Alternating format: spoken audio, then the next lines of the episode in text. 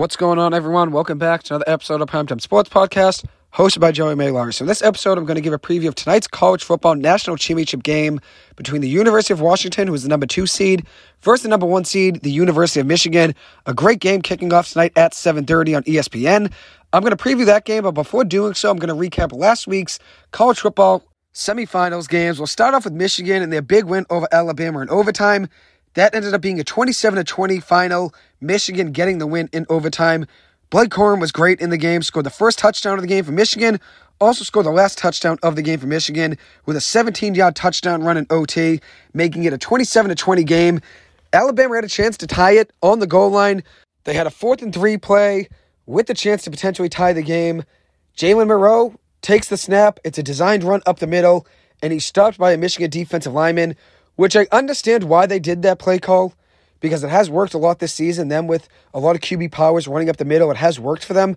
But in that situation, I think it would have been ideal for them to roll out and maybe have a tight end rollout, like a bootleg player where the quarterback rolls out and finds a tight end in the flat and there's a touchdown. That would have been ideal. That ends up obviously not being the case. Nick Saban goes with that play call. Alabama had a chance with two timeouts. Michigan had a timeout. Alabama had a timeout. So there were two timeouts. They had a chance there to try and go out and find the best play call. After two timeouts, one by each team, that ends up being the call Alabama goes with, and obviously it does cost them. They end up losing the game. People are going to look at it in hindsight, obviously. That's the way we look at sports and life, honestly, in general, but nothing Alabama can do about it now. They went with the play they thought was best, and obviously it does cost them at the end of the day. One thing that I was right with in this game, I did have Alabama winning the game, which obviously it didn't work out, but I thought their offense would start a little bit slow and then they'd pick things up in the second half. They did have a touchdown in the first quarter, a Jason McClellan 34 yard touchdown run, which was great. Then after that, their next touchdown they scored was in the fourth quarter. So they had a touchdown in the first quarter, a field goal in the second, nothing in the third, and then 10 points in the fourth quarter, with a field goal giving them a 20 to 13 lead with 4 minutes and 41 seconds to go. Prime position for that team to find a way to win the game, have a big defensive stop, but that ended up not being the case. Michigan got the ball, and drove down the field, scoring a touchdown to tie the game at 20 points with a minute and a half to go. So Alabama had a chance to go down the field, maybe kick a potential game winning field goal with a minute 34 seconds left. That obviously ends up not happening either. So a lot of things did not go Alabama's way late in this game. And there was a big play when Alabama was on defense. With a chance to stop Michigan and win the game with three minutes or so to go, they allowed a big conversion to Michigan. It was a fourth and two conversion on Alabama's 40 with three minutes to go and they allowed a 27 yard pass play from J.J. McCarthy to Blake Corum. And that was a big momentum shifter there. After that play, I knew Michigan was going to score and tie the game, but I had somewhat a little bit of hope that Alabama would find a way to maybe kick a potential game winning field goal. Since their kicker, Will Reichard, is very good. He kicked a 52 yard field goal and a 50 yard field goal in this game. So I thought if Alabama could find a way to move the ball downfield, get to field goal range, they could win the game with a game winning field goal. But that ends up not being the case. Everything kind of went Michigan's way in the last five minutes of the game and in overtime, and they end up winning 27 20. Credit to Michigan's defense. They did make things hard on Alabama and that offense. They held Alabama to just 288 yards with five fumbles from Alabama, one of them being lost, but forcing five fumbles is very impressive. One thing that Jalen Milroe did very well was running the ball in the game 21 carries to 63 yards. He was running the ball consistently and effectively, but obviously wasn't enough to go out there and get the win. Just 116 passing yards in the game from Milroe. As for J.J. McCarthy, though, on the other side, 17 to 27 passing, 221 yards, and three touchdowns with no picks. Also did add in three carries for 25 yards. He actually impressed me in this game. He had a very good game. I know I was doubting him. I know I said I didn't have much confidence in him heading into that game, since at the beginning of the season I wasn't really too big of a fan of him. But he did enough to get a win, obviously, there. It didn't make any mistakes, really. And that ends up being a big difference maker in that game. So credit to J.J. McCarthy. Obviously, everyone's going to look at Alabama's play call at the end of the game and look at that for the reason they lost. But Alabama's defense did have a chance with four minutes to go to get a stop on fourth and two and win the game right there. And that ends up not being the case. Then the offense gets the chance to potentially go down the field with a minute and a half to go and try to kick a game winning field goal. And the offense couldn't move the ball. The game goes to overtime, and the rest is history. As for the Texas Washington game, it was a lot high scoring of a game. A 37 31 finish, Washington getting the win. Obviously, being a Washington fan all season, I was very happy to see that. I've been a Michael Penix fan since last season. So seeing Washington compete on the biggest stage of college football, that's obviously great to see. And then you also get to see Michael Penix playing lights out on the biggest stage of college football. He had a great game. He was 29 to 38 passing with 430 passing yards, two touchdowns, and no picks. He had a monster game. And I know a lot of people that didn't really get to watch too much of him over the last couple seasons saw that game last Monday night and thought Michael Penix is the real deal. Which I've thought that now for two seasons. I've thought Michael Penix was the real deal. But after watching that game on Monday night last week and how crisp and how smooth and how calm he was in the pocket, just throwing the ball consistently downfield, always on target, and never letting pressure get to him. Even when pressure's coming and it's in his face, he finds a way to throw the ball downfield on target. And I know his run game's very good. I know the offensive line's very good. He has great receivers as well. But I don't think that should take away from Michael Penix. I know he's on the older side. I know he's 23 years old. I know he has the injuries. I know he was a transfer from Indiana to Washington. I know he's a lefty. But this kid has overcome so much in his college career, and he's excelling on the biggest stage in all college football. That Washington offense put up 37 points and 532 yards against Texas's defense. And Texas defense was very good all season long. Credit to the receivers, though, on Washington. Romo Odunze, six catches for 125 yards. I think he is right there as the best wide receiver in the draft with Marvin Harrison Jr. I know Marvin Harrison Jr. is getting all the hype and all the credit for this wide receiver group, but Romo Odunze is an absolute stud. And he deserves to be in the conversation for the best receiver in this draft. He's not going to go first overall. He's not going to go top three like Marvin Harrison Jr. is probably going to go. But I think Romo Odunze's talent is very comparable to Marvin Harrison Jr. Washington does have some other very good receivers as well. Ja'Lynn Polk, five catches, 122 yards, and a touchdown in this game. Jalen McMillan, another great receiver in that trio, five catches of 58 yards and a touchdown. They can just beat you downfield because of how great of a passer Michael Penix is, how dangerous receivers are, and how good their offensive line is. And it does help when you have a running back like Dillon Johnson, who is very good and can find a way to wear you down in the run game. 21 carries, 49 yards, and two touchdowns last week. Also did add in three catches for 18 yards against Texas. Did have an injury at the end of that game, but it seems like he'll be ready to go for tonight's game. As for Washington's defense, Bralen Trice made things very hard on Quinn Ewers in that Texas offense. Trice had two sacks in that game and a forced fumble. Obviously, is raising his draft stock. Just a monster game from him. Did have three total tackles for a loss as well, which is obviously great to see. Quinn Ewers didn't play bad in this game. I wouldn't blame him for the reason why Texas lost this game.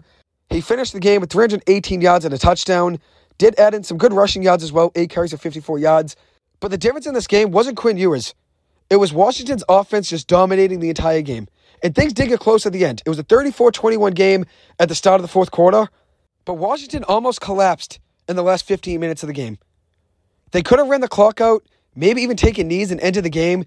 They decide to run the ball with one of their last possessions. It ends up being a very costly possession since not only did Dillon Johnson get hurt, but it stopped the clock.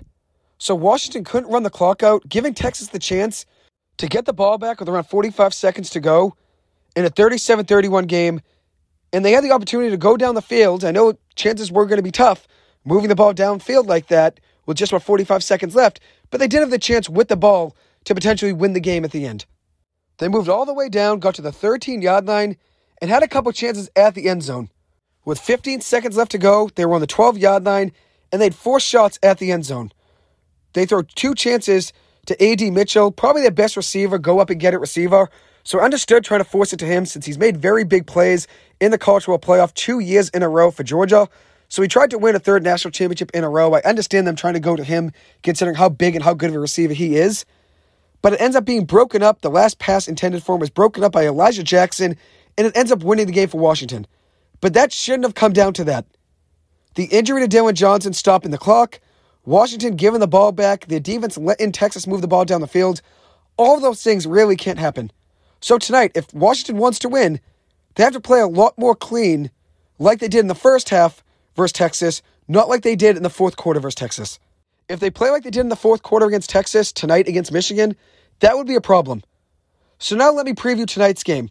We have Michigan and Washington going at it, the number one and number two overall seeds in college football, both teams 14 and 0. Washington has won 21 straight games dating back to last season, which makes them the third team in college football playoff history to be playing in the national title game with a win streak of 20 plus games. 2017, Alabama won 26 games in a row, and 2020, Clemson won 29 games in a row. Washington has won 21 games dating back to last season, which is obviously very impressive. They put things together last year, and that's why I thought they were going to be very good this year, considering they had a lot of talent coming back. And Michael Penix in that offense would have another year under their belt. They were obviously very good last year. The receivers were great last year as well. But I expected that team to take another step up. Last season they were 11 and 2, averaging 40 points per game.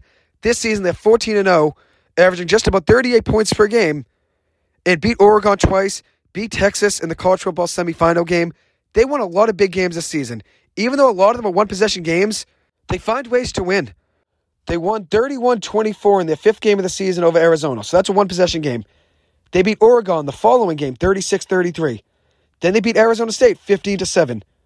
Then a few games after that, they won 35 28 over Utah. Then 22 20 over Oregon State. Then 24 21 over Washington State. Then 34 31 in the Pac 12 championship game over Oregon. Then last week 37 31 over Texas. They've won a lot of one score games this season.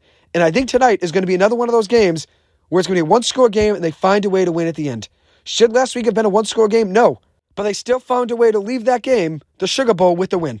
As for Michigan, they've been great both ways this season. Offense and defense, both have been great this season. Only giving up 10 points per game, which is the best in all college football. 36 points per game on offense, which is 14th best in all college football. And there's a lot of uncertainty around Jim Harbaugh's future in college football. A lot of people are expecting him to jump back to the NFL, and I think that's going to be the case. I think this will be Harbaugh's last game coaching Michigan, and I expect him to go to the NFL after this season ends. So he's going to look to go out with a national championship win, something he's been trying to do for years at Michigan, which obviously the program has been great, especially over the last few seasons. And that's a credit, obviously, to Jim Harbaugh and everything he's built at Michigan. If he could find a way to leave Michigan with a national championship, there would be no better way to end his time there than with a national championship win. But as for what I think is going to happen in this game, I know a lot of people are going with Michigan, but if you listen to this podcast at any point of the season, I had faith in Washington all year long. I know last week in my prediction for the college football playoff, I did have Alabama beating Washington in my prediction, but that's because I had in my preseason, I had Alabama beating Washington in the semifinal game before the season began. That was my prediction. So I said if they meet in the finals, I'm going to roll with Alabama. But I've had faith in Washington for over a year now, dating back to last season. So I'm going to roll with them winning tonight's game. But a big thing for Washington tonight is going to be stopping Blake Corum. They need to find a way to slow him down. They did face off actually in 2021. Washington and Michigan did play in 2021, and Corum had an absolute day 21 carries for 171 yards and three touchdowns in that game. Washington's defensive line, Bralen Trice, and those guys on that D line have to find a way to hold Corum to under 100 yards in this game. And that's going to be hard to do. I'm not saying it's easy, but they cannot let him have a field day on the ground and run for 200 yards. If they can find a way to make things hard on Blake Corum, install that Michigan offense, it's going to force J.J. McCarthy to have to make some big time throws. And I know he played well last week versus Alabama, but this Washington defense has been scrappy all year long. Even though the numbers defensively are middle of the pack basically in college football for points per game allowed, they do find ways to win. They find ways to slow you down, and they find a way to clutch up at the end of the game because a lot of the games are one possession games. The defense has found a way to win games at the end, getting a big stop, getting a big turnover, whatever it may be. And a big question mark on the other side tonight is whether or not Michigan's defense and their secondary can find a way to slow down that trio of receivers on Washington. Can they find a way to stop Romo Odunze, Jalen McMillan, and Ja'Lynn Polk? That's going to be a big question mark. And I think this is going to be a little bit more low score of a game than people expect. I'm going to roll with Washington winning this one 21 17. I have faith in the Huskies. I have faith in Michael Penix. And I think they find a way to scrap out a win in this game. And if you look at their schedule, they have beaten some top defenses this season. They beat Oregon twice, once in the Pac 12 championship game, and then beating Texas last week. Those are some good defenses right there. And even though Michigan's defense is better than both of those defenses, they still have been tested this year, and they're still undefeated. And I know on the other side, Michigan's undefeated as well. So you can't really take anything away from either one of these teams. But it's going to come down to who has the better game. Which quarterback is going to step up? Michael Penix or J.J. McCarthy? Because I think Washington's defense is going to find a way to slow Blake Corum down. At least that's what I hope. And I think Michigan's secondary is very strong. Mike Sainristil from Everett, Massachusetts, has had a great season. I'm excited to see what he does in the NFL. But he has had a great college career. This is his last game. He's looking to go out with a bang, obviously, and try to win a national championship game. That's the reason he went back to Michigan. So I think it's going to be a big game. The two factors on each side, one being Blake Corum, the other being the trio of receivers and Michael Penix for Washington. Those are obviously two things that I think are going to be a big factor in this game. But ultimately, I think what it's going to come down to is who's going to have a bigger game. Who's going to step up when the game matters most in the fourth quarter in a close one score game? Is it going to be JJ McCarthy or is it going to be Michael Penix? Who is going to make less mistakes? And that's the way football goes. That's the way most sports go a lot of the time. Whatever team makes less mistakes and whatever team can take advantage of their opponent's mistakes, they typically win. And I think tonight Washington finds a way to win this game. 21 17. That's my prediction. With that being said, one statistic I want to mention here is the one seed has never beaten the two seed in the college football playoff finals. Alabama was the number two seed in 2015, and they beat Clemson, the number one seed, 45 to 40. 2016, Clemson beat Alabama as the number two seed, 35 31. Then in 2018, Clemson beat Alabama yet again, 44 to 16 as the number two seed. Tonight, we have the number two Washington Huskies going up against the number one Michigan Wolverines. I think it's going to be a great game. I think it's going to be exciting. But I've been with Michael Penix now for over a year. I've seen a lot of his games. I have a lot of faith in that kid. I'm going to roll with them winning the national championship tonight. Anyways, that'll wrap up this episode. Thank you guys so much for taking the time to listen to this. As always, I appreciate it. I hope you guys have a good one, and I will see you guys in the next episode. Thank you.